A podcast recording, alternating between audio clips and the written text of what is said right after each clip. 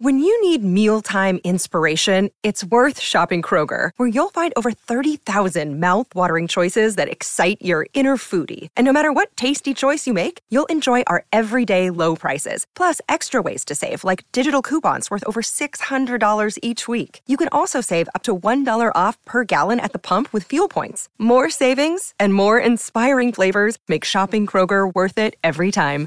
Kroger, fresh for everyone. Fuel restrictions apply. Age Radio. Boom, boom, boom, boom, boom, boom. It's time for something completely similar. Boom, boom, boom, boom, boom, but kind of also different. Podcast, podcast, podcast, podcast.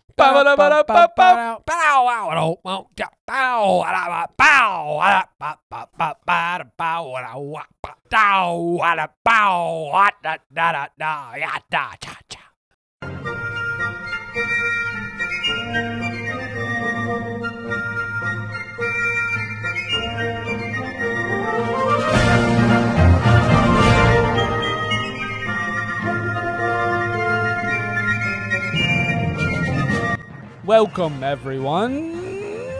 Hello.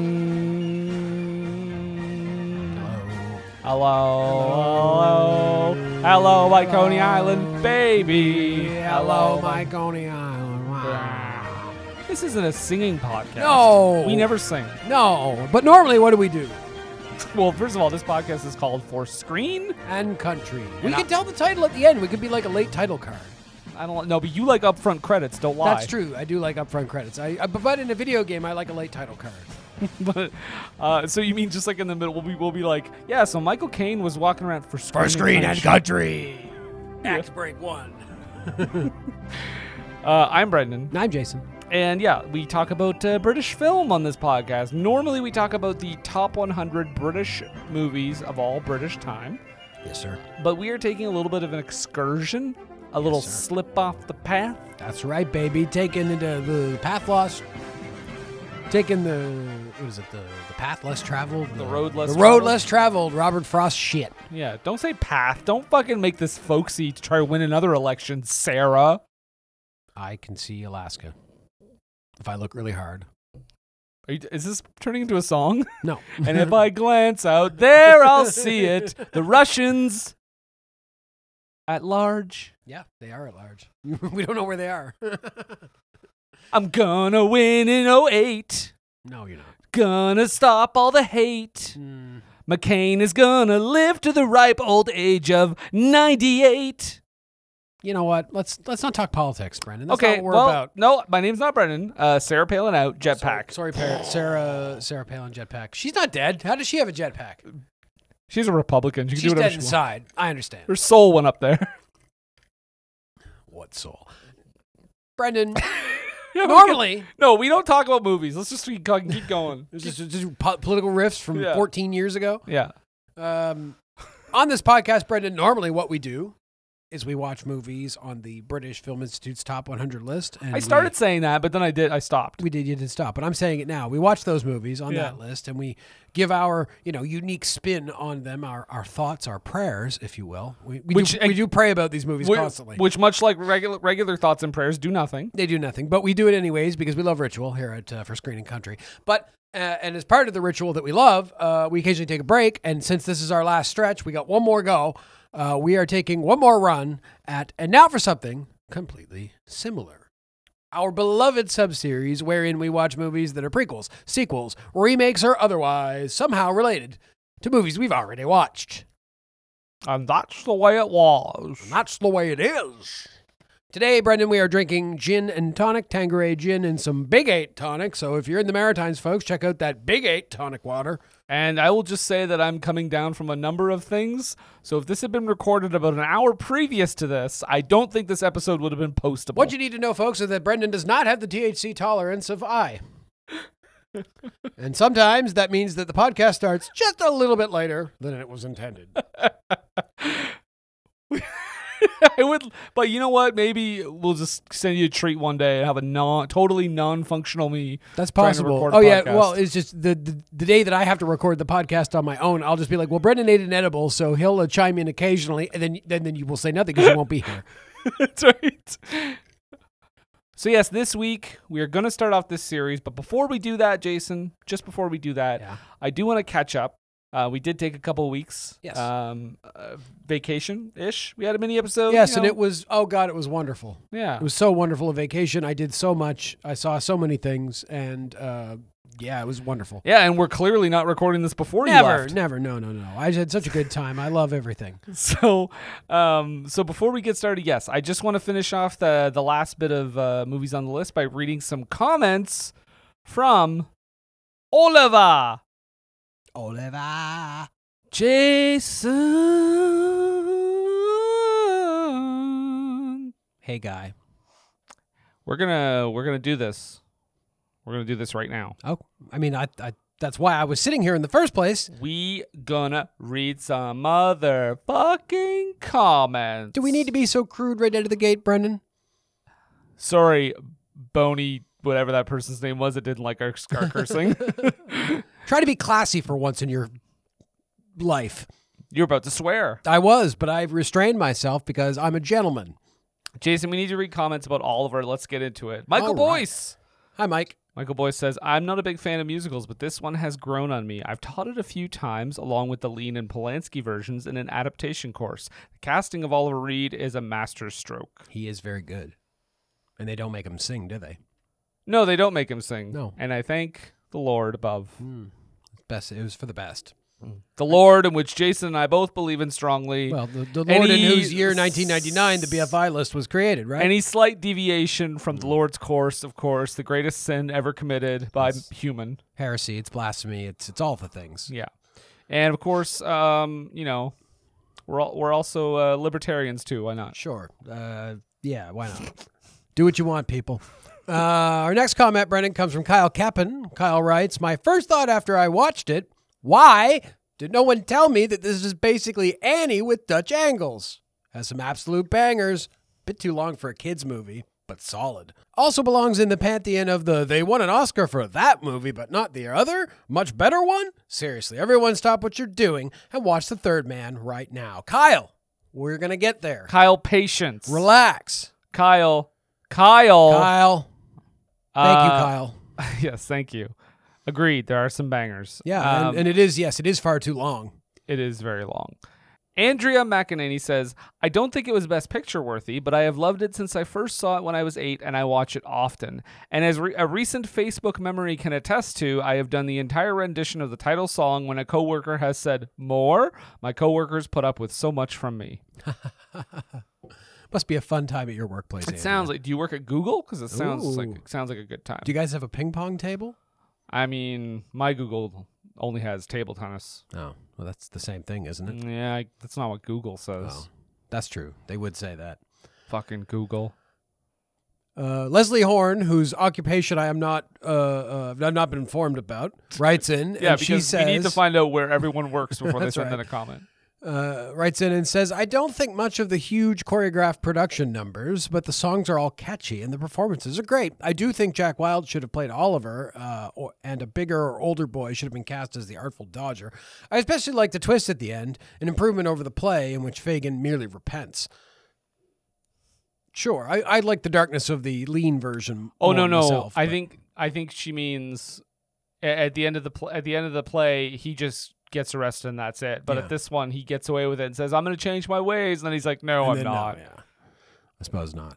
Uh, also, I don't know that Jack Wild should have played Oliver because Oliver doesn't do a whole lot, and I was glad that Jack Wild was, you know, getting to stretch his acting legs as the Artful Dodger, whereas he But probably maybe do a Jack- whole lot less as Oliver. Maybe knowing his studio pull, Jack Wild would have called for more changes in Maybe. the character, though.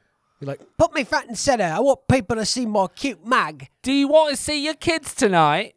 Yeah, do you want to go home? You do what I fucking say, right? See, he got dirty. Yeah. Stupid kid, man. 60s child. Maria Moyer, and I apologize if I'm pronouncing that incorrectly, but uh, she says Oliver Reed is absolutely magnetic. And also, if I may, I also recommend a TV movie, non musical version with Tim Curry as Bill Sikes. Also a treasure. Ooh. Uh, Yeah, that'd I be mean, all right. I mean, he could do it. Yeah, well, Tim Curry should play every role. All right, Sharon wrote in as usual, and wow, we got a big one here. Sh- Sharon Horwath Sharon Horwath. The yeah. Sharon The Horwath? Sharon Horwath writes in, and Sharon says of Connecticut. uh, I, maybe. I don't know. Connecticut's a cool place, I think. From what I hear, they've got a steamed cheeseburger place there. Wow. Yeah. Uh, so Sharon, of course, sends in her uh, notes from from watching the movie, and she writes, "I wonder if the director of Pink Floyd's The Wall had seen this movie because of the children marching in the beginning of Food, Glorious Food is really reminding me of another Brick in the Wall Part Two. Sharon, I think that that seems a, a very likely thing, uh, given the age of Roger Waters and and the rest of the Pink Floyd members and where they were when that movie came out. You know, they were they were making music and doing their things. So that I mean, and they like music, so chances are they did see it. Is he the one that sings that song? Roger Waters, keep on rolling. Roger Waters, would you keep on shining? No, that's a on different me? guy. Oh, As okay. tribute. Is that John Waters? Yeah. Oh, my bad. Uh, she continues, regardless of whether or not Oliver's mum was a good person, I don't really like it when people speak ill of the dead, especially to young children about their parents. Yeah, no, that's not cool. And we should take the time on that note to say, Rush Limbaugh, you know, you were you were a heck of a fighter Heck of a guy. from from birth to death, and uh, no, One time you were mildly funny on Family Guy because for some reason Seth MacFarlane liked you. that's weird. Yeah. But yeah, no, I agree, Sharon. Uh, please tell me that the random cut to the owl looking annoyed was supposed to be funny because I laughed too hard. Well, it certainly, if it, if you were like me, it reminded me of a, of the pigeon double take, but that's just me. Uh, let's see. Having Jewish talent involved in this version, Lionel Bart and Ron Moody were both Jewish. Really helps bring nuance to Fagin that the 1948 version didn't have. Yes, I would agree with that. Yeah, absolutely. It, it also helps that they didn't put a, a ridiculously massive nose on him and uh, uh, maybe toned it down all a bit. Let's see. I know these are obviously all sets, but they're so well done and claustrophobic. Yeah, they are. Yeah, It's very that's- it's very stagey. I agree though about that. Like it does feel like you're watching a stage musical. Yeah, but it all works. It feels good. Having Bill Sikes not speak at all during his first scene is so smart. His menace can really last a lot longer that way. Also, cutting his song from the musical helped a bunch. Uh, Sharon, I didn't know he had a song. And yeah, it's probably smart because Oliver Reed is many things, and but a singer, I, I don't believe is one of them. No. God, he's so good, but he's so terrible. Uh, I'm curious how obvious it is that uh, Mark Lester is being dubbed by a woman because it seems super obvious to me. Especially when he sings. Yeah, well, that's what they did back then, you know. It's kind of a change of form from the old days when the It's kind of a reverse Shakespeare. well, I was going to say, yeah, in the old days it was the young boys that played the ladies, but now they get the ladies playing the young boys. It's all come full circle. the 1500s were just as progressive as now. I That's get right. it. That's right. Uh, the smartest change in this movie makes with the musical numbers is how it changed the Um Papa from a fun second act opener into a distraction song that Nancy performs to allow Oliver to escape. Yeah. I agree with that. sure, Sharon. Very, very. I don't have much to add to that. Yeah. Uh, overall, I like it better than the 1948 version. I think you're wrong, Sharon, but I'll keep reading your comment. But most of the numbers don't really feel like they add to the story. They just add to the runtime. Um Papa is my favorite part for that exact reason. Honestly, I wish something like uh, Sing Street, Wild Rose, or Rocket Man was on this list because those are all fantastic. It also has its flaws, but Oliver and Company manages to get rid of some of the problems that Oliver has, i.e., focuses on Oliver as a character a bit more. Sikes is definitely the bad guy, and Nancy isn't a character abused, murdered by Sike. Also, The Lion in Winter should have won Best Picture. I'm not familiar with that one. Is that about uh, Richard III? I have no idea. I just know that uh, 2001 was nominated that same year too, which is Oh, crazy. Wow. Crazy that this won over 2001.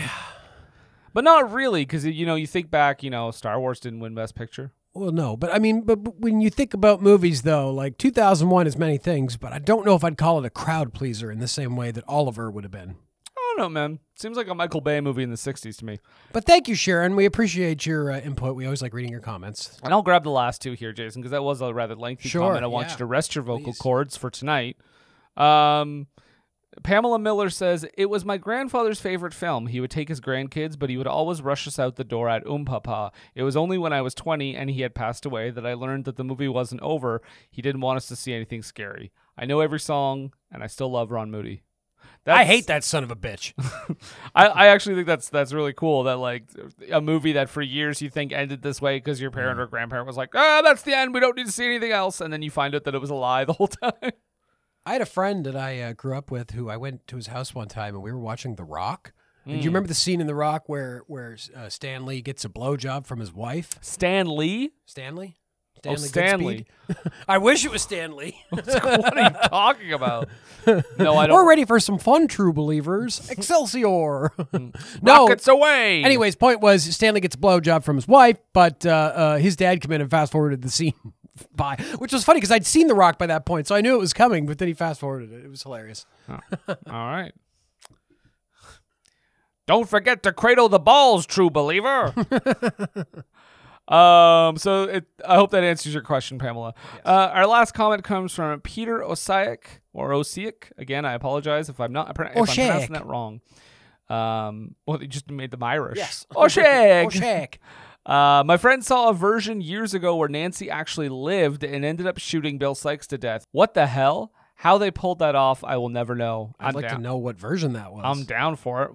Let's do it. It'd be Sure. It, it- it's such. It just seems to me like that kind of kills the the story a little bit because you're you know you're with Oliver, and then he goes over to kill Nancy. Nancy's like, no, fuck, this ain't happening. what if Oliver kills Bill and then gets with Nancy? Um, you'd have a, a problematic uh, script. Well, what if we make Oliver slightly older, What but he's still an orphan? He's like 25, but he's an orphan. well. Now he's older than Nancy by a lot. Now he's basically mentally challenged at that point. Okay, now we're just making of mice and men. Jason, we've come to the final the final stop on the choo choo on the on the choo choo comment train. whoop whoop. Woo woo. Here's my thoughts. Here's my thoughts. Um, this is where we find out we compare. Uh, so this movie, Oliver, 1968. This is number 77 on the BFI Top 100. So I want to find out and compare what movie, uh, the movie that is on the AFI Top 100. That's the American list at number 77. Jason, what do we got? This is a movie that I've seen at least some of. Wow. I think it's school. Oh, Uh, number 77 is the classic 1976. Oh. The classic 1976 Alan J. Pakula directed film, Robert Redford, Dustin Hoffman, you know it. All the President's Men. and the winner is All the President's Men. Yeah, I agree. I, I, I, that movie's great. that is a good movie. Wait, you said you only seen parts of it. Uh, yeah, yeah, but what, but what I've seen of it is And is by default. no, I'm I'm uh, based on what I've seen of it because I watched some of it in journalism school. So you're saying some of all the President's Men is better than all of Oliver? One hundred percent. Oliver. Yes. All of Oliver. There's a joke there somewhere. Maybe, but we're not smart enough to make it. No, but instead, Jason, what we're gonna do is we're gonna move on. We're gonna start our our our journey Sure. to something completely similar. Yeah. We're gonna talk about Billion Dollar Brain.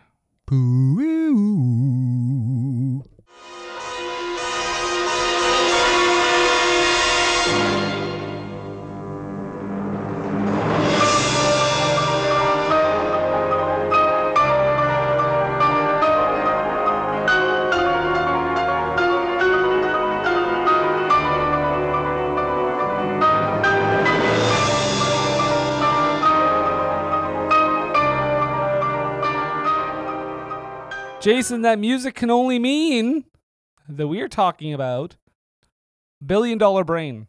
The sequel to the Ipcress file. Well, sequel in the sense that it's another movie with that it- character. like, like, like a it's it, like, like a James Bond movie is a sequel. This is like a sequel to the in the Harry Palmer series. mm-hmm. Mm. Chronic masturbator Harry Palmer.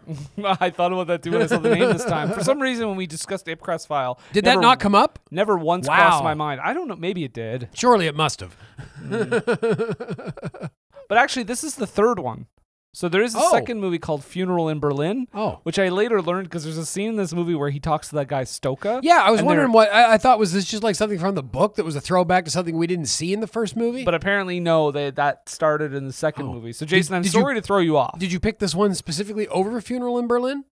I think this is the one you wanted to watch. Oh, was it? I got you to choose and Oh, chose this one. okay. Well, I guess this one had the title that sounded the most interesting. I think you also picked it because it's a director we've talked about many times. Well, twice. Uh, Mr. Ken Russell. Ken Russell of Women in Love. and the and now for something completely similar movie we watched, The Rainbow. Yes, of which we liked much better than Women in Love. Controversially. Yeah, yeah. Surprisingly, That's all anyone could talk about right now. That's the internet is a buzz. There's like, still, oh. there's still te- there's the hashtags on Twitter. We, we get constant abuse. rainbow greater than sign women in love equals communism is what That's the most the, the critiques that we're getting. Which is appropriate given the theme of this week's movie. Hey, I know how to transition. That's right. So this is uh, yeah, this is the sequel, a, sequel to uh, uh, in the series, I suppose, of uh, Harry Palmer. He's a detective at this point, so maybe at some point in the previous movie he got out of MI5 and and set up a detective agency. Well, that's what they they say that because we have the return of Ross from the uh, not David Schwimmer. No. Uh, Ross from from from Look, we were on a break. Okay, come back to MI5. Well, yeah, you don't have to come back, I guess, if you don't want to. But oh, okay. Listen, David Schwimmer is my best impression, so I want honest reactions. okay. So what do you think? Hmm. Hmm. That's that was what I think. Hmm. I'll take it. I'll just add it to your performance report. Oh, okay. Oh no. belittling Brendan. Um, yes, so not David Schwimmer. Ross from the Ipcress file. He is uh, he is back. Now I can't stop thinking of David Schwimmer. He is back as his uh, as the well, it was his boss Yeah. when he was in the MI5 or whatever. And yes, he's trying to get him back, like we're almost right at the beginning of the movie. And actually, it leads to a very jokey scene because Michael Caine is like, "The only way you're gonna get me back is if you send two big fellas with clubs or something like Yeah. that." And then later, that's just what he does. That's, yeah, it's exactly what he does. I'm like- it's an odd tone of joke for this movie. Yeah, no, this movie's got. This is the thing about this movie is that I noticed it's got a lot of bits in it, and they're funny. But it's like compared to a James Bond movie, like James Bond doesn't really do bits per se. But what, what- would you say one of these bits are, though? uh, would you say uh, it's with a bob? Hold on, I, you, you- you know what? Yes, it's in bits and bobs. I'm sure I've got some bits listed, but he does some bits in the movie. Like some comedy bits? Well, they they come across as like yeah, they're clearly funny moments. Okay, no, I need one example. And I want you to act it out for me, naked, while juggling. So like early on, um, a good example, at least of a visual bit, is um, where uh, he's going into the steam room and they ask him to take off his clothes, and the girl is naked and his buddy is naked, and he's like uh, sitting in front of them in such a way as to cover their genitals. Austin Powers? Yeah, obviously Austin Powers clearly drew, from that, but like the, Well, no. sort of a visual bit. Well, no, they had a time machine. Okay. So something like that. You know what I mean? Yeah. I'm sure once we get to the uh, once we get to the bits and bobs, we'll see more of them. I was gonna say that this movie feels more like a James, like a lot more, Yes. like a James Bond, straight up James Bond movie than the Ipcress File did. Yeah, Ipcress File was a lot more kind of a like. uh, I think what I liked about it was that it was a more grounded, lower class James Bond, and this it's still this is still kind of that, but there's more Well, globetrotting. Yeah, I was gonna say there's more like the whole world is in danger. The whole world is in danger. Well, and also like we had the weirdness in the Ipcress File of like the weird machine at the end that was like brainwashing people or whatever, and this one's got some weirdness too with the this I guess AI, this billion dollar brain, this computer that organizes everything. run by a, a man that I feel like if there was if there was such a way now stay with me for this run by a man that if there was such a way to be racist towards southern white people this would be the way Yeah. Like, like, This you, mean, you mean he would be the, the like he would be the racist caricature that you would put yeah on a this poster? this would be like the like oh it's offensive to show that picture around here kind of Of thing course, talking about General Midwinter, yes I whom, am it- whom at some point I confused and thought his name was General Midsummer, but it, no, it's Midwinter. much more terrifying though Uh, played by, of course, the old man, Ed Begley Sr., yes not the junior that we're all familiar with and love from Spinal Tap and other movies. not Mr. Environment Grandpa Environment Grandpa environment. I don't know if this guy liked the environment, but uh, he doesn't have that look about him. But who knows? never know You never know. but um anyway we don't see him until about halfway through the movie either. Because so what we have is we have Michael Caine as Harry Palmer. Harry's running a detective agency. Uh, the Colonel shows up and wants him back, like like Chuck Norris and Rambo and every other fucking like movie. Chuck Norris and Rambo No, Chuck Norris and Rambo. Like was like, gonna say- uh, like you know he's out, but he, the guy is his boss needs him back. So say that is like the worst Mandela effect ever. Yeah, I don't think it would have been quite the same. oh, Uh, The sequels probably would have been that much different, but that first one, oh, that's such a good movie. Got folks, by the way, let's see. If you've never watched a Rambo movie, most of them are fine, but like if you want to see like a really fucking good movie, watch the original Rambo, uh, which is called First Blood. which is called Rambo: Last Blood, now in theaters. First Blood is a fantastic movie that is still relevant even to this day. the first blood is the deepest, as, That's as they say. But uh, uh, yeah, so uh, uh, Harry, they want Harry back, and Harry doesn't want to do it. But then he gets a phone call with orders from a computer. It seems. Jason, let me ask you a question. Yeah. Now I'm I'm assuming you didn't look it up, but I'm gonna ask you. No, go ahead. This computer voice. Sure. Did it sound s- Familiar at all? Was it the voice of the Guardian of the Edge of Forever in Star Trek? Don't know who that is. No, okay, I don't know who it is either. You don't know who it was? It's someone we've talked about on this po- on Was this it, uh, podcast St- before. uh, Stanley Baker. he was in Ladies and gentlemen, the voice of that robot, everybody's waiting. Yeah. That robotic voice was Sean Connery. Mr. Donald Sutherland. Oh, Yeah. really? And he plays a scientist in the laboratory and he has one quick line and that's it. I didn't even notice. It, it I wouldn't have noticed him being in it or his voice if I hadn't read it. He must have been very young. yeah. Well, just think of how young he was in Animal House, and that was like 10 years after this. Was he clean shaven? I think so. Was he the scientist when uh, Leo was trying to like uh, uh, fuck with the machine? He's like, "Oh, I just got to check the rotator or whatever." No, it was a different one. I don't Okay. remember exactly which one, but I know you're talking about, it, and that wasn't him. So Harry decides to do what this computer tells him to do.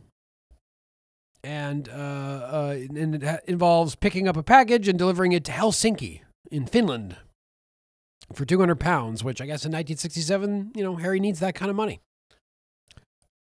And so I he flies out there to Helsinki Yeah. and he just, he loves Helsinki. That's all you got? He just, that's it. That's a, it's a travel log for the rest of the movie. Uh, it's the 1517 to Paris for the, for the rest. Yeah, but so so he gets involved in this thing and he meets this his old friend Leo, I guess. I don't know, was Leo in the last movie too? Uh, no. No. And Leo is played by uh, Karl Malden. El Schnazzo himself. Yeah, the Karl big Malden. nose. Yeah. That's the, that's a shame that that's what that guy will be remembered for. Wasn't he also Quincy? Or was that somebody else? Dr. Quincy, Medicine Woman? uh, that's Doctor Doctor Quinn, medicine woman.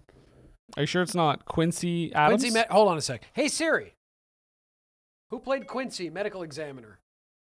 That that's not what I said. Quincy, medical examiner. Oh, that's Jack Klugman. I guess I always confuse Jack Klugman and Karl Malden. Well, what a relatable comedian you are. You ever sit there and you're thinking of a Karl Karl Malden movie and then you realize, idiot, that's Jack Klugman. Am I right? Did Karl Malden ever have a TV series? I'm not going to ask Siri. I just want to ask you. Work with me, people. Um, yes, he was on the show uh, Rosemary's Baby, the, the show. No, sounds fun. yeah, it's a comedy. And in doing so, our hero Harry delivers this package and then gets involved in a whole plot uh, uh, where he is eventually then reabducted by MI5 and recruited to work for them to infiltrate uh, an organization called the Crusade for People's Freedom or something. Nazis. Basically, Like, there's a lot of Nazi imagery. Yeah, absolutely. The the big boss, the the General Midwinter, runs an oil company, and his logo for the oil company, he has two logos. He has like a personal logo, which looks very much like a swastika, and then he's got the company logo, which is very much an Iron Eagle. Well, and let's not forget too that the first time we see him, he's yelling in front of a bunch of people with like with like torches. Yeah, there's there's like flames going off in the background, and he's got this like eagle looking logo, and he's Like- screaming about communism. it and- looks like a Klan rally. yeah, it, yes, absolutely, and he's wearing that like Southern gentleman outfit with the like like the kind of ropey tie and everything, like kind of like Colonel Sanders. Yep. Yeah, I mean, so it's it's not exactly subtle. No, this movie. That's the that's another big thing too. Is like if I had to compare this with the Ipcress File, there's nothing about this movie that's subtle. There's nothing about this movie that's nuanced. I think this movie is basically like this is it. This is it here. This is what we're doing. You're doing it now. And I kind of I like that too to some extent. I like this. This is like a pro. This feels more like the stereotypical '60s like spy movie, Mm-hmm. uh, uh, more so than Ipcress or even Doctor No did. Yeah.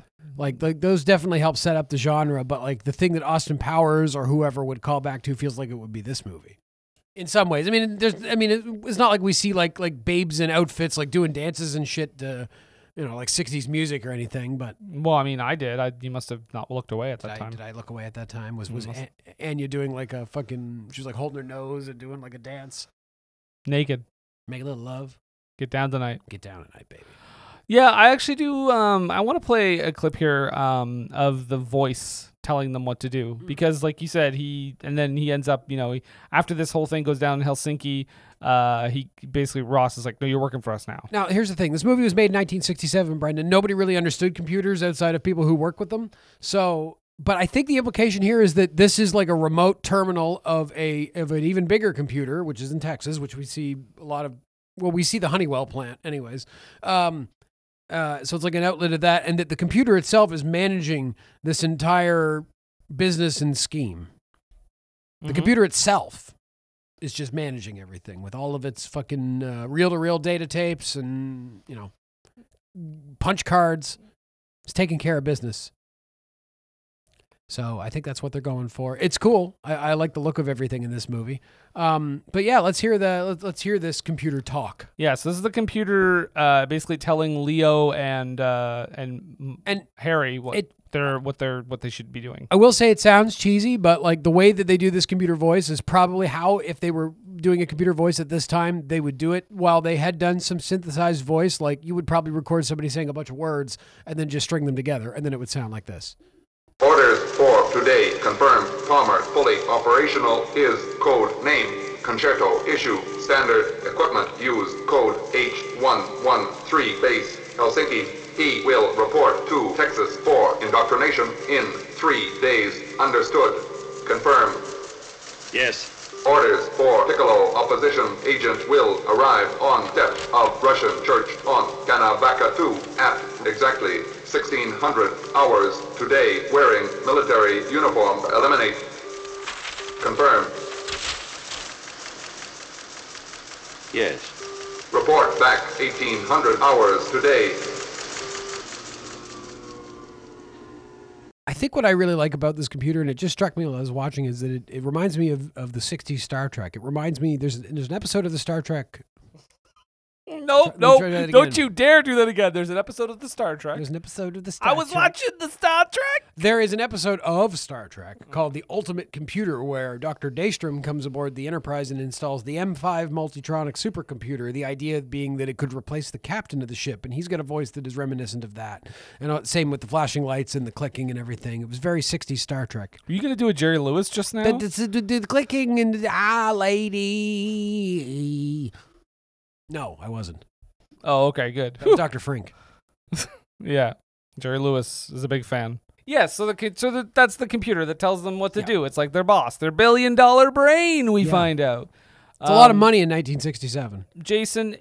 I, now, when I say plot, I don't mean the whole movie. Yeah. But can you tell me the the villain's plot because I don't fully understand. Well, it. that's a good question, Brendan, because I'm kind of confused too. The so the he wanted to he basically when- wants to free the people of Latvia. when you say he, you mean uh, General Midwinter. Midwinter. Okay. Midwinter is a ridiculously insane anti-communist, like like hardcore. Uh, although oddly enough, he hasn't left Texas in the last 25 years because the air elsewhere doesn't agree with him. He he just likes the air there. But he believes that the people of Latvia, which is one of the Soviet republics, is crying out to get out from under the thumb of communism, and he's willing to help them. And he believes that he has a bunch of agents in place in this country ready to go at a moment's notice. But of course, we learn that that uh, uh, Leo, uh, Harry's friend, has was actually been grifting uh, uh, the general by Right. claiming that there's like all these agents in the country and he's just skimming their pay. He's just pocketing the money. yeah, just pocketing the money because he figures, ah, this guy's never going to do anything. But this guy's fucking crazy and he wants to do something. Oh yeah, he's a nut. And, and as uh, Michael Caine points out at one point, or rather Harry Palmer points out, he's like, look, y- you do this, and then four minutes after you do it, we're all dead. So it doesn't matter. Or actually, I think he points that out to Leo because Leo's like, well, don't you want your money? And he's like, the money's not going to matter. We're all going to be fucking dead. this is going to set off a nuclear war. And that's not cool. You know what? That's a hard stance to take. Well, I'm taking it. Nuclear war, not cool. I'm going to say it, put it up on a poster in my classroom. Well, you teach? I do, yes. Uh, uh, I'm teaching kids about uh, how nuclear war is not cool. well, that's a very specific course. It is a very specific course, and I said, like, you don't want me to teach anything else, and they're like, nope, just that. You got to get that through to these kids, one hour a day, four times a week, uh, 26 weeks out of the year. So, okay. I'm doing my best. Well, I I, I should uh, mention this to you. Not not only am I doing my review on you for the podcast, Jason, I'll actually be reviewing your class this afternoon. Oh, And by this afternoon, I mean if you're listening to this in the morning, it'll be the afternoon or whatever day you're listening to this on. that's right, absolutely. Um, I don't know if that's a wise idea, but you're welcome. I thank you. Movie. Movie. So, yeah, so he wants to invade there, but he, but then they have these eggs that have diseases in them, and they want to infect a bunch of uh, Russian army units so that they're you know at a commission, so that when they invade, But they only have six eggs. yeah, I guess that's enough. I I don't. I didn't understand that, and I also didn't understand how like if he's trying to just get these people to attack the communists, I don't think the eggs are going to make the difference in the fight. No, but they would help out if you could take out some major military units in the process. That would make your job a little easier. But it also seems like a very small advantage in what is a very disadvantageous situation. Yeah. Because you have the might of the entire Red Army ready to bear down on you uh, within days of you trying this, and it's clear that while he does have a pretty formidable force as far as what can be assembled by an individual. He can't take on an entire nation state, especially one that managed to hold up against the Nazi war machine. Well, Jason, I just want to say this though. Eh, we talked about Midwinter, but you know what we should just hear him. Let's just hear his rant Yeah. because this is a cartoon Oh character. yeah, no, this he, he this is this is intense for sure. Come here. This is my master plan to immobilize the Red Army and Latvia itself. Take good care of that, son. Thanks to you, Harry, we have quite a supply of viruses already in Latvia, but gentlemen, we need more. Leo, I want Professor Iwat working full-time on those viruses. Get into uniform and program it immediately. Whatever you say, General. Harry, you're going to learn to spread those viruses, and you're going to learn quick, because my brain says the hour is at hand, and my brain is never wrong. You mean you really are going to try to start a revolution?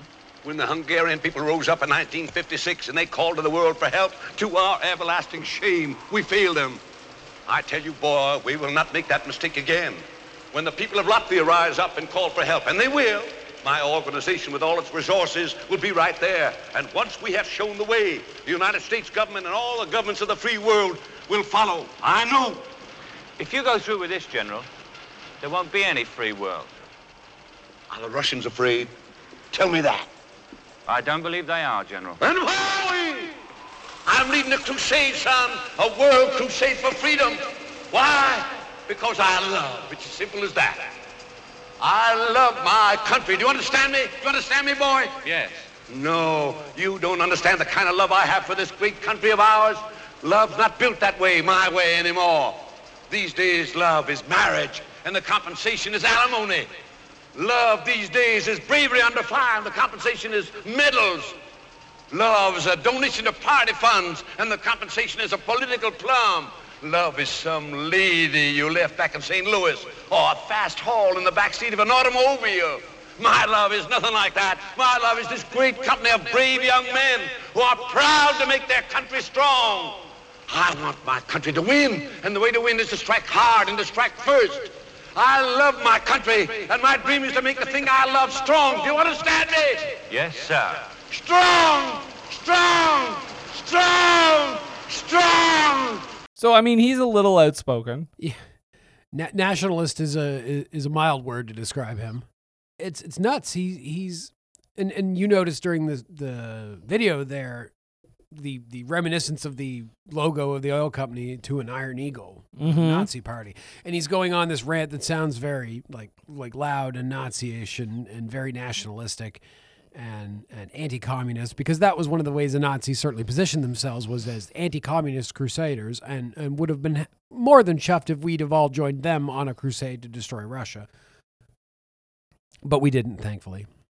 We didn't help those Germans. No, no. Well, we thought about it, but you know, But like this, as you and you also pointed out during the video too, this is only uh, like 22 years after the end of World War II, and they use the Nazis as villains. But even then, like you think back to that era, like you, you, you Brendan, you're familiar with professional wrestling, I assume. Uh, vaguely. Uh, well, in professional wrestling, the Nazi heel was a classic trope for many years. It was an easy go-to if you wanted a character to get what they call in the business heat. If you wanted to to be disliked, uh, you don't see that as much anymore, though. And I wonder what happened. No, and then unfortunately, it became more the foreign heel, the heel that doesn't speak English. Yeah, the Iron Sheiks of the world. Although he spoke English, just in very aggressively. Iron Sheik, of course, you got your classic former world world champion Hakushi, Don't forget Kamala, Kamala. uh, one man gang. he was from Africa. Nope, canceled. Sorry, I- Akeem the African Dream, I should say. That you just made it worse. I have a uh, a general question about the, about this uh, this this movie, Sure. the character of Harry Palmer. Yeah. Is he dumber in this movie? because he feels dumber. Well, if, I- I wonder if he's that desperate for money. If that's the reason that he's going along with this and he's having financial problems. And then eventually being drafted into MI5. I just felt he's really dumb at the beginning of the movie because at the beginning he's given that voice message, hmm. right? Which, like, you know, don't don't do that. Don't do that. Don't if a computer calls you, folks, don't just do what it says. And you know what? You think Jason's making a crazy is saying a crazy thing, but computers call people They do. and they tell old people that elections are canceled. Yeah. Or black people. Yeah, don't don't necessarily believe the computer voice that talks to you on the phone. That's that's a good lesson to learn, and one that Harry has not learned because it's 1967 and nobody thought about it. He gets a call from a computer and he thinks, "Well, shit, clearly I got to do it. What am I going to do? Say no to the computer?" Well, 1967 was also the most uh, uh, pure and clean year for politics. Absolutely. So- everything was good, beautiful. Everybody was happy. No, there was no conflict. No, they, that's what they say about the 60s. It was just easy going from 1960 age, to yeah, yeah. 1969. Everything was awesome. Um, but I was going to make a point there. And what was it? Yeah, so he goes with that computerized voice, follows it to wherever, uh, meets up with that girl Anya, And immediately, like, starts making out with her on the boat to where they're going. which I'm like, you don't know if she's Poison Ivy. yeah, who do you think you are, James Bond? Fucking back off, Harry. Even that's rid- even for a James Bond movie Yeah, that would be ridiculous. That's very though, forward. because she doesn't really say anything. She just kind of like, "Hey, I'll show you where this place is," and he's like, mm. Yeah. like what? And then, of course, when they arrive, he's like, "Oh yeah, by the way, the thing on the boat. Don't tell him about that." Now, I wonder if maybe oh, that's because a- she's married to Karl Malden. yeah. Well, Is she married? I think they're just in a relationship. Yeah, Yeah. he's with him. Um, I wonder if that's just like the '60s, if that's reflective of the kind of position that women were in. Because in this movie, we don't really have any female characters besides her, and her position is basically the sultry female agent and doesn't really do much. also, Although she does at the end, I suppose she does. But but it takes a while to get yeah, there. yeah, it's all her plan all along. but also though um, is when she she says oh no go ahead go on in like she lets him in the house first and he just fucking goes Yeah, yeah. You don't think you'd trust this woman behind you? Like maybe she's got a knife or a needle. like i don't know i feel like he was a lot smarter in the Ipcress file But maybe that wouldn't have been conducive to the weird plot of this movie or the, the many double crosses.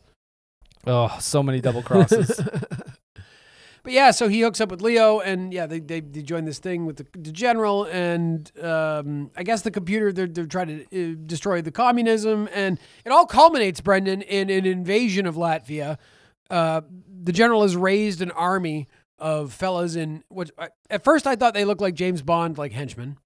Uh, but also, it was white. They were in white military uniforms and they were going across a snow plain. So it's like, okay, I get you. That makes sense. Maybe have helmets that are also white, though, instead of the gray ones that would then stand out against everything else white. But who am I? What the fuck do I know? Also, uh, I wanted to say his uh, his security, uh, General Midwinter's security, that all wear the cowboy hats, while his army looks like Batman henchmen. Or sorry, let me try that again. While his army looks like James Bond henchmen, his security look like Batman henchmen. yeah Like they're really they're really running that theme of the cowboy shit. i was confused at first because when his when his henchmen showed up in cowboy stuff i was like are they just like performers the actors? yeah and then when they started like doing doing like work i was like that's not practical No. like who is that for there's nobody watching this show just just be in your uniforms and get to work Yeah, he has a he has a real real vision for how he wants everybody to look. i want everyone to look like a cowboy the only thing i don't like about cowboys is that the word starts with c just like commie That's right. So he crams all his soldiers into oil tr- converted oil trucks uh, uh, that have been converted into troop carriers, and they begin to head across the frozen ocean to a land invasion of uh, Latvia. And the idea being that these these fake agents that are there are like sabotaging shit and getting people all riled up, so that when they come in, uh, they'll be able to you know kick shit off real easy. Uh, but that but they're not there. That's not happening. And this guy's crazy and he just wants to do this. So they're like they start driving across the water and of course what happens? They get attacked by the Soviet Air Force, Brendan, on ice. So what happens? They all sink into the fucking ocean. Glug glug glug And like this movie, I, I like this movie. It's a silly '60s movie, but man, when the, when the Soviet Air Force attacks and puts them all in the water, we have some horrific scenes of everybody drowning.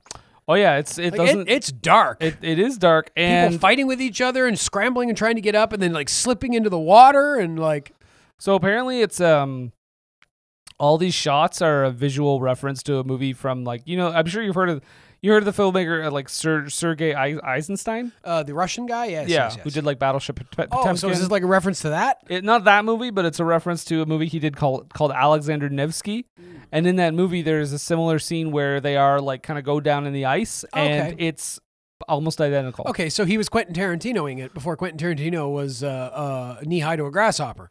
Well, keep in mind, Jason, this is Ken Russell, Yes. and Ken Russell, as we learned, is a weirdo. He is a weirdo, and and but but this movie's not that weird. This movie isn't weird like uh, uh, Women in Love, or uh, I mean, not the Rainbow was super weird, but But it's a little bit weirder is a than a, little bit regular spy movie. It's a little bit weirder. Well, especially like we we played that speech earlier, and after that uh, speech that General uh, Midwinter gives, it goes into this weird trippy sequence of like fucking cutting between him ranting and raving, and like this uh, this like carnival going on and shit on fire, and it's nuts. It's it's very it's very intense. So for me, even early on, there's something that alerted me to the fact that this was kind. of, This was an odd. There was odd choices going on, and that's in this opening scene where we have Harry and Leo talking about like what the job is. Yeah. And the music in the background at the same time while they're talking, and I know it's meant it's in the scene. Anya, who's playing on the on the cello or the double Yeah. bass, So it, if it's in the scene, I think it's called diegetic. right? diegetic. Yeah. That is correct. So there's diegetic music going on, but it's still very a very odd choice. Harry!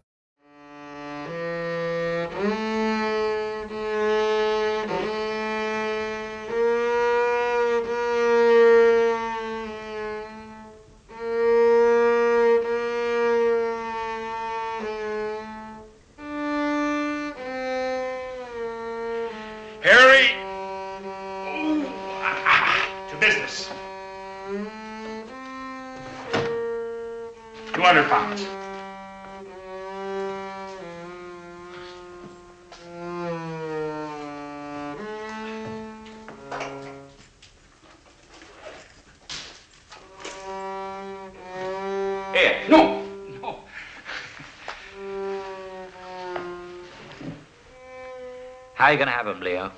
Scrambled or fried? Did you open it?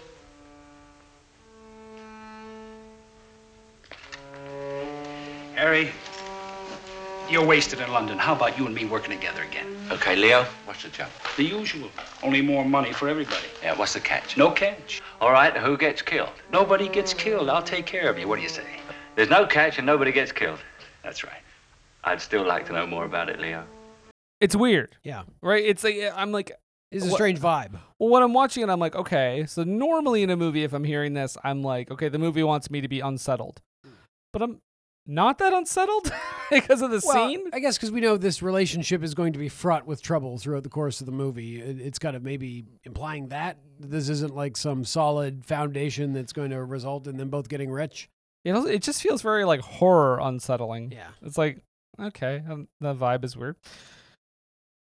But yeah, so there's a, there's some a little bit of like Ken Russell weirdness, and actually Michael Caine said in regards to the movie, he said, "I think uh, this is a good quote here. Let me pull this up. You you entertain the people." Hey, now, Brendan's just pulling up this quote, so we're just gonna sit here and talk to each other. How you doing? Brendan's ready to go. Let's do this. Uh, so Michael Caine basically said that Ken Russell working on this was a mistake because he said Russell is an emotional genius, but Billion Dollar Brain is a highly complicated thriller which needs a draftsman. The last thing you need is an emotional genius. That's a good point, I suppose. It, it is a complex movie that is hard to follow sometimes. He also called uh, Ken Russell a bit of a lunatic, and he said uh, he was the least ideal man to do a thriller because it was what he has is this passion to make thundering great messes. Um, and and uh, and he also said Michael Caine wouldn't shut up about Ken Russell. he said Ken Russell lost the story somewhere, and no one could care. No one could care or give a damn about what was going on because they couldn't follow what was going on. However, he said I do respect Ken, and I'd love to have done Women in Love.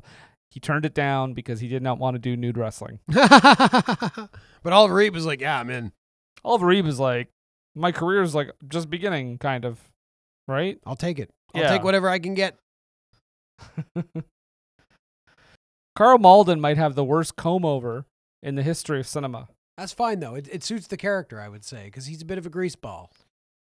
And by He- that, I don't mean he's Italian. I just mean he's he's, he's a greasy guy. He also probably, I think, honestly, I will say, I think he's the most realistic character. he does come across as pretty genuine. Yeah, Because I, I mean, like Caine, yeah, sure, but I mean, Anya is all over the place. I don't Yeah, know what's going on with her at any given she's moment. She's very femme fatale. Yeah, and like um, we talked about Midwinter, obviously It as was a cartoon. Yes, absolutely. So I think Leo might be the most grounded. Well, he he's definitely the guy that's trying to play this for his advantage, which you would expect. right.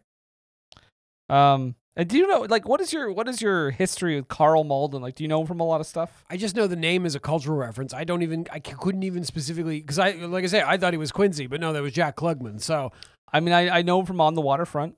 okay. He's uh he's the pri- he's the priest. He's literally just a guy I know from like monologue jokes on late night talk shows, I would say. And Michael Douglas doing an impression of him on a, a 1980s episode of Saturday Night Live that he hosted, right? From that. No, but wow. Oh, sorry, no, my, not Michael Douglas. Michael Douglas was the host of that episode. Joe Piscopo was doing the impression. Okay, that maybe makes a little more sense. A lot of prosthetics.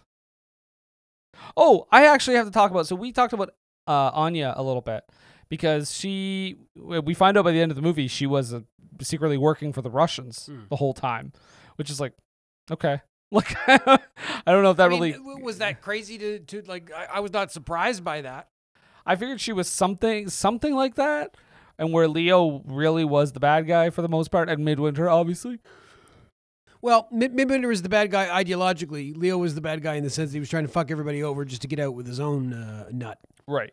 But um, but Anya, uh, of course, uh, that actress actually who plays her had a very tragic story. Oh. Um, her name is uh, Francois Dor- Dorliac. I'm sure that's the pronunciation. Probably, yeah. It's it's surely right. She uh, she died like 13 days after the filming this, Wow. something like that. Like she she died when she was like 24 years old. What happened? Uh, and she got she got into a car accident. She was like a uh, female James Dean almost. A Desmond Llewellyn type. Desmond Llewellyn lived a long life. He did, but he died in a car accident at like age 85, which Oh. fucking sucks. It's like if you're gonna, oh, it's like, oh, you lived that whole life and then a car accident kills you? Come on. Is that what happened? Yeah. Oh. Um and yeah, so I just I thought I'd just bring the room down. Oh, talk about how sad lady. that is. I didn't know that. And the movie would have had a much more sad Paul if I'd have known it. So thank you for not telling me. Paul Walker, Texas Ranger. Yeah. Walker tells me I have AIDS. Oh, he does. Thanks, Haley. Is Uh. the is the billion dollar brain device any crazier than the Ipcress device from the Ipcress file? I'm I'm not saying that as like a Ipcress sarc- device? I'm not saying that as like a sarcastic Oh. like I'm not saying it like a, was it any crazier but like I honestly want to know well, like, I mean, a little. I would say it's less crazy, just because in um, wait you billion think, dollar brain or sorry, you think in- this is less crazy? Yes, yes. Because in Ipcress, it was like a brainwashing machine. In this, it's just a really powerful computer. And in modern times, it's not crazy that you would have computer systems that would help manage and organize tasks and help divvy those tasks out to people. I mean, It was a little out there maybe in 1967, but I mean, assuming you're not uh, assuming that the computer is like thinking and running everything. Like they talk about it kind of like that, but like it's clear that the computer is an organization tool and is is is making sure that the tasks that it needs done for the goal that they need the goals they need to accomplish are being sent to the right people at the right time. I mean, to be fair, I think that I don't know. I feel like the Ipcress device may have been more realistic. I know it's crazy that the thing, this thing, like hypnotizes people, Yeah. but I like, do like the idea of like because remember they took Michael Caine in that room and conditioned him over like weeks and weeks and weeks of like torture, right? Yeah. I don't know. I found that was more. I thought I thought that was a bit more grounded than like, "Ma, I got this supercomputer. I mean, that's the That. Soviet armor don't belong to you." it's not grounded in the sense that as a person who is familiar a little bit with computers, I know that that the the computing power at the time would probably not allow this sort of of computing uh, uh, uh, power. The computing power would not allow this sort of power. Brendan is posing as I continue to talk and, and, and drown here in my own words. I guess what I'm trying to say is that while you might be able to do this stuff today, you probably couldn't in 1967, even with a billion dollar supercomputer. Are you done? Correct. Thank you. That was just for me, folks. I'm just sitting here listening to you. Ah. Who who who are the people? go- Who do you believe, people? Me? Who do you love? Me. I want to say two things. First thing I got to say, Brendan, I told you this outside.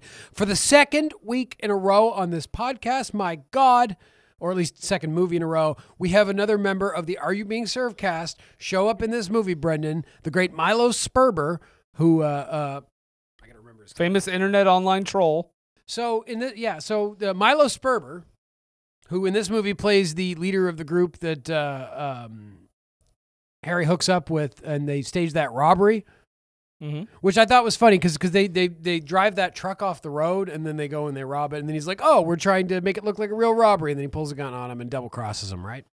I thought it was funny that it was like that was kind of like the action scene of that moment was them just driving that truck off the road, and I thought, whoa, if, if this was a different movie, if they made this movie today, there probably would have been like a ten minute like the chase sequence of them trying to chase this truck down and get it off the road and then steal from it. But but yeah, Milo Sperber replacement. he played Mr. Grossman on Are You Being Served? And what's interesting is that the three the three Are You Being Served actors that I specifically remember from our our run. Um, uh, uh, Alfie Bass from Alfie, who uh, uh, uh, was in that movie. Um, and then the guy from last week from uh, uh, uh, Oliver, and then this dude Milo Sperber. They all played the same role essentially on Are You Being Served, where it was the older salesperson after the character of Mr. Granger, who had been there for a couple of years. He had left the show and I assume died.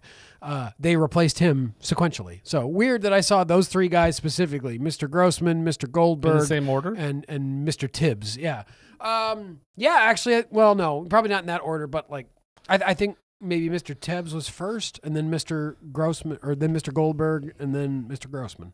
Don't forget Alfie Bass also in uh, Lavender Hill Mob. Folks, what I'm yes, and Lavender Hill Mob as well. Folks, what I'm trying to tell you is is that uh, I want to talk about Are You Being Served, and if you've watched that show, uh, please let me know. And at some point, I will assure you that I'm going to force Brendan to watch some episodes of it. I've been thinking maybe uh, uh, the best episode I can think of and the worst episode I can think of. That'd be a good uh, a good mix. Well, there you go.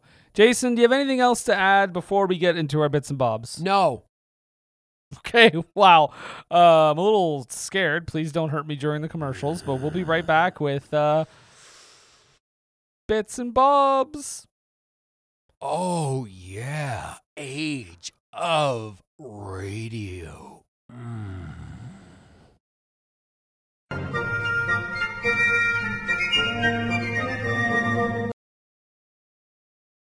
If I had some bits and bobs, If I had some bits and bobs. I'd want you to tell me about billion dollar brain. Yeah yeah yay. Or maybe the Ipcress file. Maybe a little funeral in Berlin. Or the bullet to Beijing. Is that one of them? Or whatever the other one is called. Bits and bobs, bits and bobs, bits, Bits and bobs. But not a real green dress, Brendan, because that's cruel. I called you Brendan. Have you considered changing your name to Brendan? Jetpack. Bits and bobs, Brendan. There's a kitty right at the start. That makes me happy. Oh, he's gone. I thought he could hear me from the sky. Get back here, you. Let me let me page him. Doot doot doot doot doot. Grr, grr. Hello? I'm answering you on my pager. That's not right. You can't do that. There's no microphone in a pager. Uh, in Republican heaven, this is what this is what pagers do. Oh, right, because pagers are for douchebags, so that makes sense. Are you coming back? I got bits and bobs. Yeah, uh, somebody keeps bothering. No, Marilyn, I'm Marilyn. I will not fuck you. Oh God, Marilyn. birthday, Brendan Wallen. What were they thinking? And And, also for and the other podcast that I don't remember the name of. Oh, Marilyn. Yeah, I don't listen to it. Anyway, yeah, come back, Jason. Thank you. Oh, shit. Wow. Hmm. It's it's lucky you had that hole in your ceiling from before, Right? from when Sarah Palin left, because she's still alive. Crazy. All right, so there's a You, wait, you don't want to know anything about Republican heaven? No, I don't. I don't care. Coming next week. I don't. I, I like the audience. Don't care. Um, wow, taking a shit on everything we stand for. So when the movie opens up, we see a door, Brendan, that says HP Detective Agency, and it didn't occur to me that uh, that uh, that was Harry Palmer. But what did occur to me is if I was a bad stand-up comedian, how I'd be like, "Oh, HP Detective Agency, uh, the only detective agency that specializes in steak-related cases." Oh. And that's really funny for British people because they love HP steak sauce. You know what's funny? I thought you were gonna go. I thought you were gonna go the uh, Harry Potter route. Oh, Oh, oh, he's a friggin' detective. By the way, all my comedians are Andrew Dice Clay. See, now I oh, he's thought- a friggin' detective. now I thought he was a fucking wizard. Well, you know, an Auror is sort of a wizard detective, but that's neither here nor there. Oh, oh, what am I, some dumb muggle? You gotta explain everything to me. Uh, I certainly don't mean to presume, Mr. Dice Clay. Hey, forget about it. Jetpack. He went through the hole too. because he's Very not lucky. dead. He's People- also not dead. Living people, it doesn't work. It doesn't work quite the same. No. Uh, but yeah, th- so that made me laugh. Uh, also, uh, when the colonel is searching, so it's the colonel that's searching through his apartment. He pulls up his shoe. He's a detective. He has a literal shoe with a piece of gum on the bottom. He's a literal gum shoe. I never even noticed that. Uh, he also pulls out some some files that he has in there, like that as a detective that he would have pictures that he would have taken. And there's of like a dude with a lady in a compromising position. And one of the pictures that made me laugh is the guy going to punch the camera.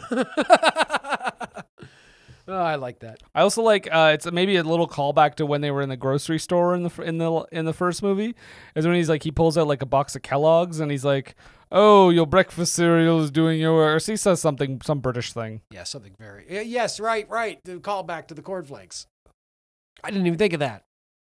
So then we go into the titles, uh, which is it, it reminds me of a Bond title sequence, but the music is very different. Like this isn't like a person singing a song. It isn't like a pop hit. It's very orchestral and a bit strange. A very lazy Bond title sequence. Well, there's some laziness to it, but I do like all the shots of the computers, um, all the equipment that they're using, because this movie was shot at a Honeywell facility, and you'll notice throughout this movie that all the computers are Brendan Honeywell, uh, which is still around and makes lots of things. You Did made you very say well- my name? Honeywell, I think he said all these computers are Brendan Honeywell. Branded, Branded. Oh. You're not a Brandon, you're a Brendan, right? But I thought I thought the guy's name was Brendan Honeywell. Brendan Honeywell. Cla- You all admit, yeah, it is. It is. Now My it is. name is Brendan Honeywell. And I love computers and real to reel tape. I love computers, real to reel tape, and lynchings. That's right. Down here, we love hanging stuff. Not just people, things too. You ever hang? You ever hang a fucking bottle of whiskey? It doesn't matter none. You can still drink it. You ever hang a bolo tie from the tail of a fox? Who dog? All right, maybe we should stop with the hanging humor. maybe 2021 is not the time for more hanging humor. Well, I've done my tight 25 on hanging. I'll see you next week. All right, thanks, thanks, sir. Jetpack. He's not real. He can't have a jetpack. You have to be dead, and you have to be real to have a Jetpacks are getting out of control. That's true. That's true. I don't know if we, I'm sure we've had fictional characters, but well, Thomas has been on. He's a fictional character. Hey guys, whoo hoo. No, you get the fuck out of here. Okay, bye. Whoo hoo. Fucking dickhead. Is, this, is the door open? We've got everybody coming in here. This, Jesus. We, we made the we made the mistake of adopting Comedy Bang Bang's open door policy, and this is what's happening. Ugh. Uh, back to the back to the bits Yeah, and the Bobs. and the bobs. Uh, uh, so yeah, I said Ed Begley, the old man's in this one. He's great. He's I've never seen the dude in anything. He is fantastically insane in this movie and one of the most entertaining parts of the movie. Uh, love the '60s computer magic. I just wanted to say that because I wanted to sort of reference Spinal Tap, also with Ed Begley. Mhm. Oh, did you notice the X-ray foot viewer? Yes. The the the pedoscope? Mm, The what? I think it was called a pedoscope. I thought you said a penis scope. No. Well, I mean, you could put your penis in there, but but this was the thing they had back in the day where you would put your foot in like in the shoe into this device, and you could see your foot in the shoe to see how it fit. Okay. Um, and I think they stopped doing it because they realized it was probably too much radiation to give to people on a on a daily basis. Mhm. Maybe save that for when you need it. sure. So uh, yeah, don't use those. I uh, a lot of painted nudity in this movie. Yes. Oh, it's great. It's great. Well, that way you don't have to worry about an R rating because it's it's you know it's educational. Oh, I should notice another um another uh Ken, Russell type shot is when we think Leo because Leo gets orders to shoot Anya, which doesn't make sense at the time, but then later we're like, oh, because somebody knows she's an agent, right?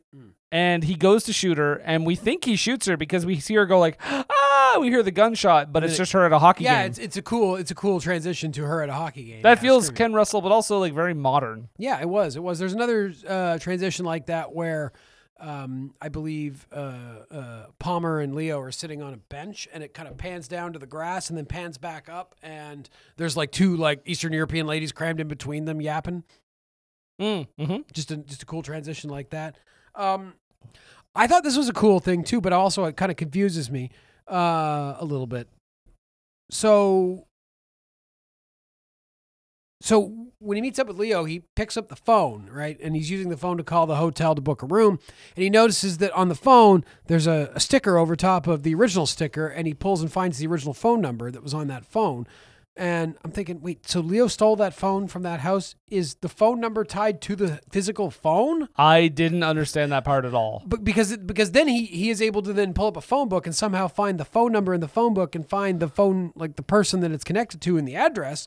But it's like you just have the phone number, dude. Like how does how because the book is organized by name. So how do you find the phone number? Jason, I'm not even convinced you said real things just now. well, no, they are real things. Okay. But but how do you you you, you can't you the phone book is not organized by phone numbers. You can't just search it by the number. You, you have to search it by names. But somehow he finds the, the phone number and then finds the name accompanying it and gets an address. Well, no, they have the reverse Yellow Pages app. Surely they must. And then he goes to, and so, and, and this is great because this is just reminiscent of the time. Like he's got like a map in his hand and everything, and he's trying to find out where he's going. Because, of course, no cell phones. And he finds a dilapidated house, and that's where he finds the dead Dr. Connor, who has a tiny little hole in his back and is frozen because it's, you know, Finland. Right. Uh, uh, uh, but yeah, uh, I, I just, uh, the phone thing confused me. Um, we didn't mention Dr. Connor, but yes, he gets stabbed in the back. And then later on, uh, Because Anya- he's the he's the agent that's set in he- originally. He's the original agent. Palmer replaces him, and then later Palmer tries to fuck Anya, and Anya tries to stab him with the same thing. Although to, to point out, and maybe I'm jumping ahead of myself here, when she goes to stab him, she's at such an angle that it's like there's no way that she could get enough strength the way her angle is to be able to stab him. but she had to make it sexy, Jason. yeah, Jason. she had to make it sexy.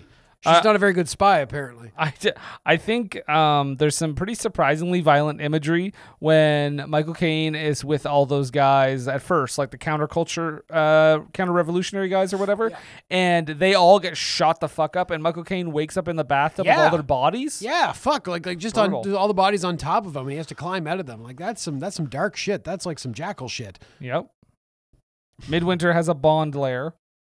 Yes, A Bond does, villain lair. Of course he does, with with his billion dollar computer and all the all the reel to reels. I like the idea that all of the messages they send out are, are called postcards. Yes, yes, that is nice. Oh, I, I love. Okay, so the during the final bit where they're, the midwinter and his guys are in the truck, the trucks, and they're marching their way in, right?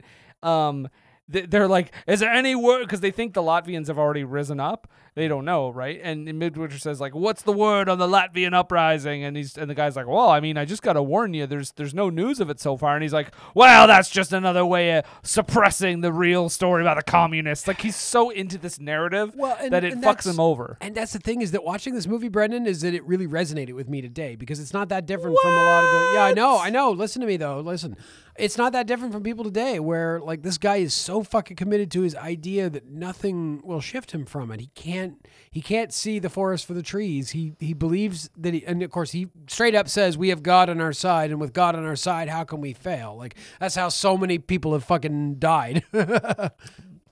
Uh, Karl Malden also gets a brutal death scene. yes, he does. Uh, He gets shot in the fucking face. well, I mean. But it's like blood. There's Yeah. blood. There's blood that comes out. It's bad looking blood, but it's blood. I mean, it looks like t- like tomato soup. yeah, it kind of sucks or that he. I guess ketchup. it, it- it's a shitty death uh, also because it's just kind of like, bleh.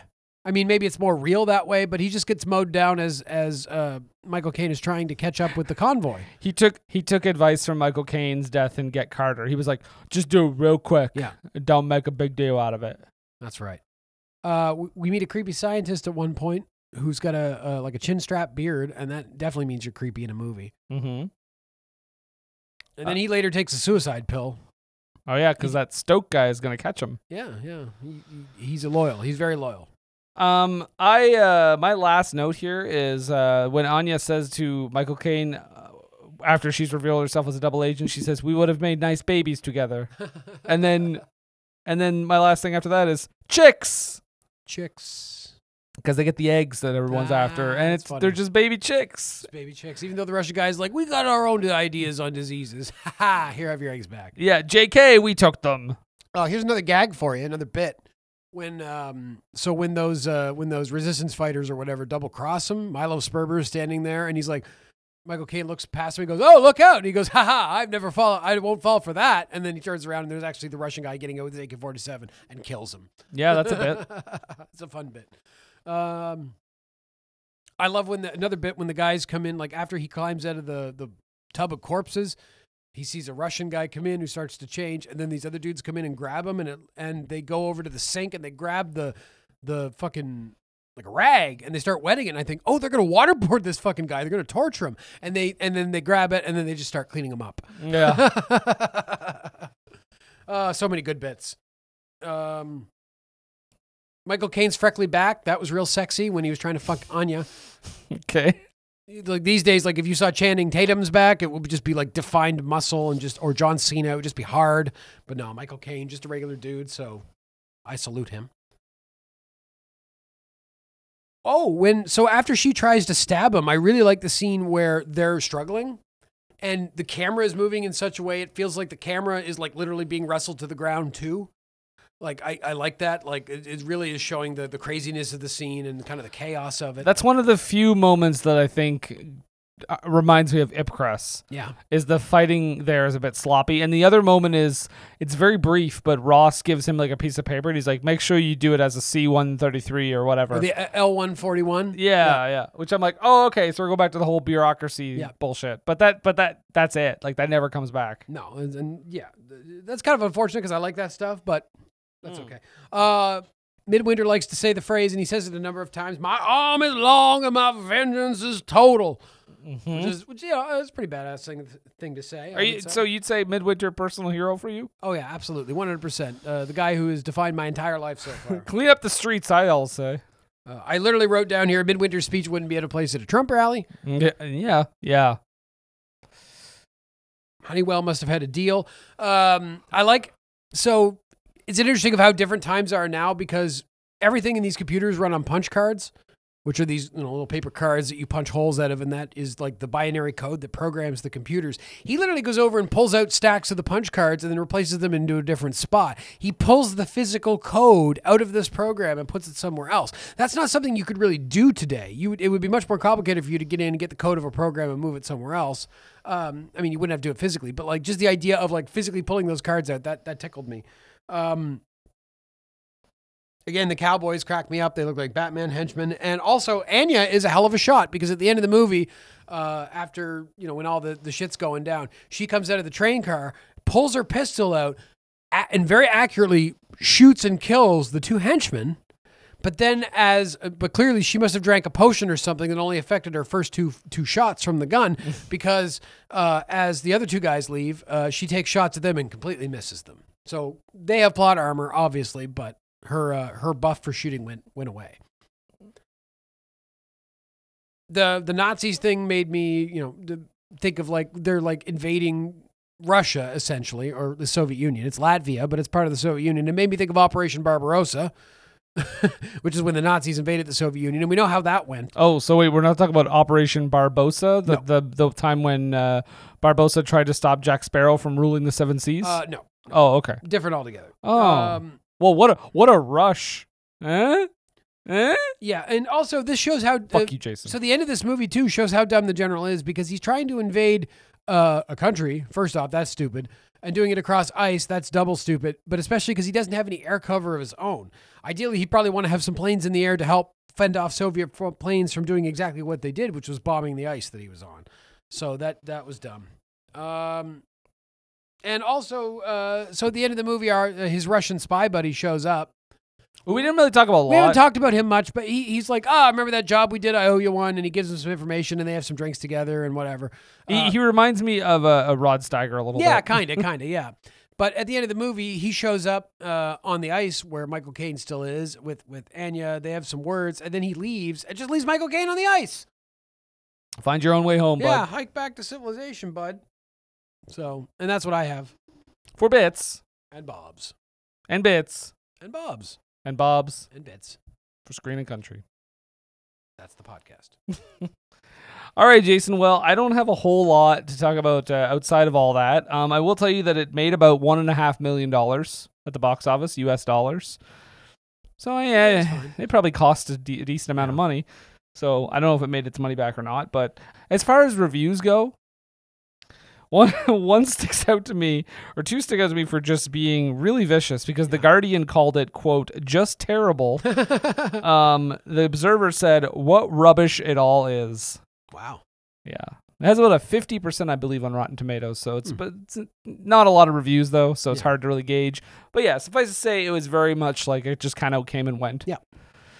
But did you come and I go? did. And I did.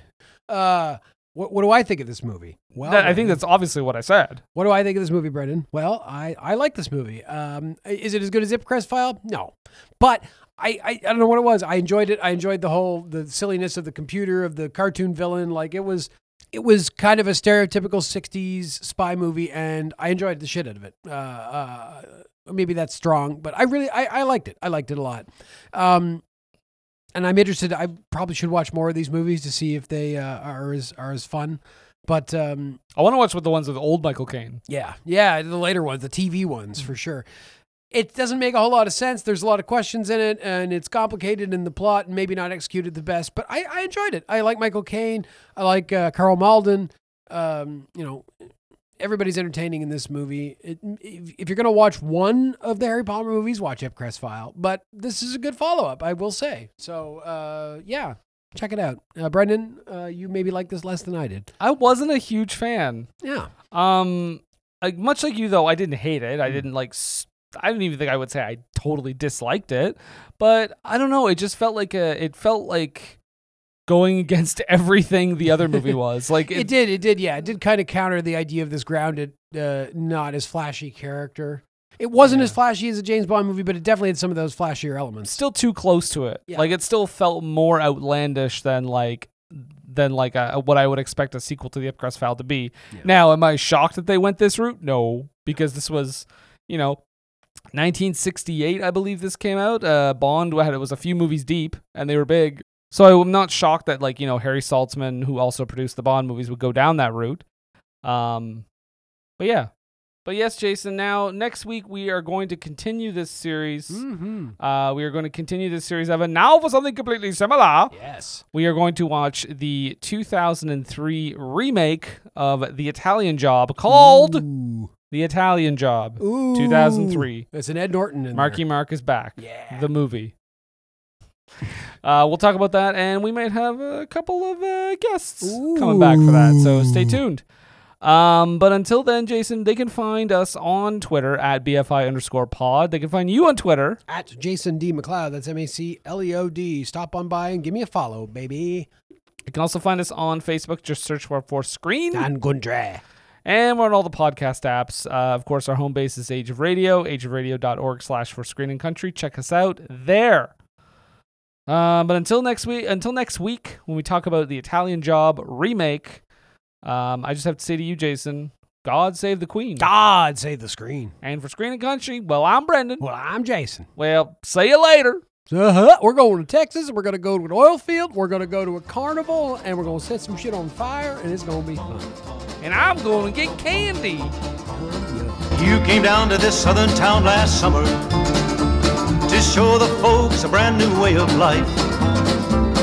But all you've shown the folks around here is trouble, and you've only added misery to their strife. Your concern is not to help the people, and I'll say again, no, it's been often said. Your concern is just to bring discomfort, my friend, and your policy is just a little red. Now, ain't I right? Ain't right? It matters not to you how people suffer, and should they, you consider that a gain. You bring a lot of trouble to the town and then you leave. That's part of your communistic game. I detect a little communism. I can see it in the things you do. Communism, socialism, call it what you like. There's very little difference in the two. Now, ain't I right? Ain't you right? Ain't you right? Your followers sometimes have been a bearded, bathless bunch. There's even been a minister or two.